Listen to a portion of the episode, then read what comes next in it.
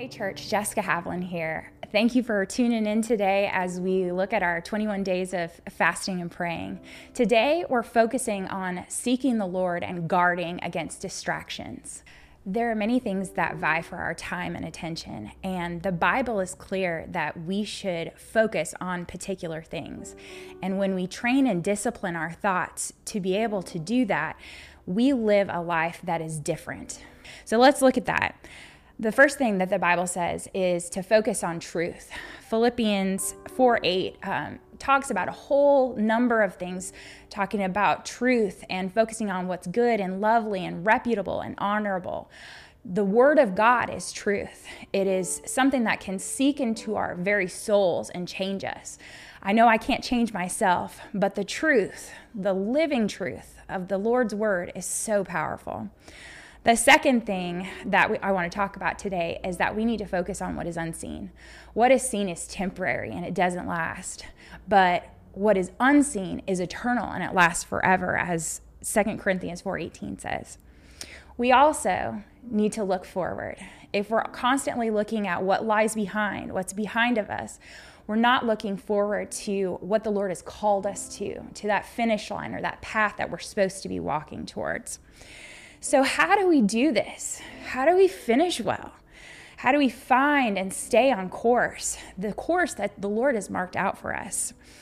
I know that the Bible says that the Word of God is a lamp unto our feet and a light unto our path. In Psalms 119, it talks about what we're supposed to use to guide ourselves. I know I've found in my own life that the days that I orient myself in truth, that I start with His Word and I fix my attention on it, I, I think about it and piece it apart and really dive deep into it, those are the days where I actually stay on course. The Word of God is truth, and I liken it to like a GPS.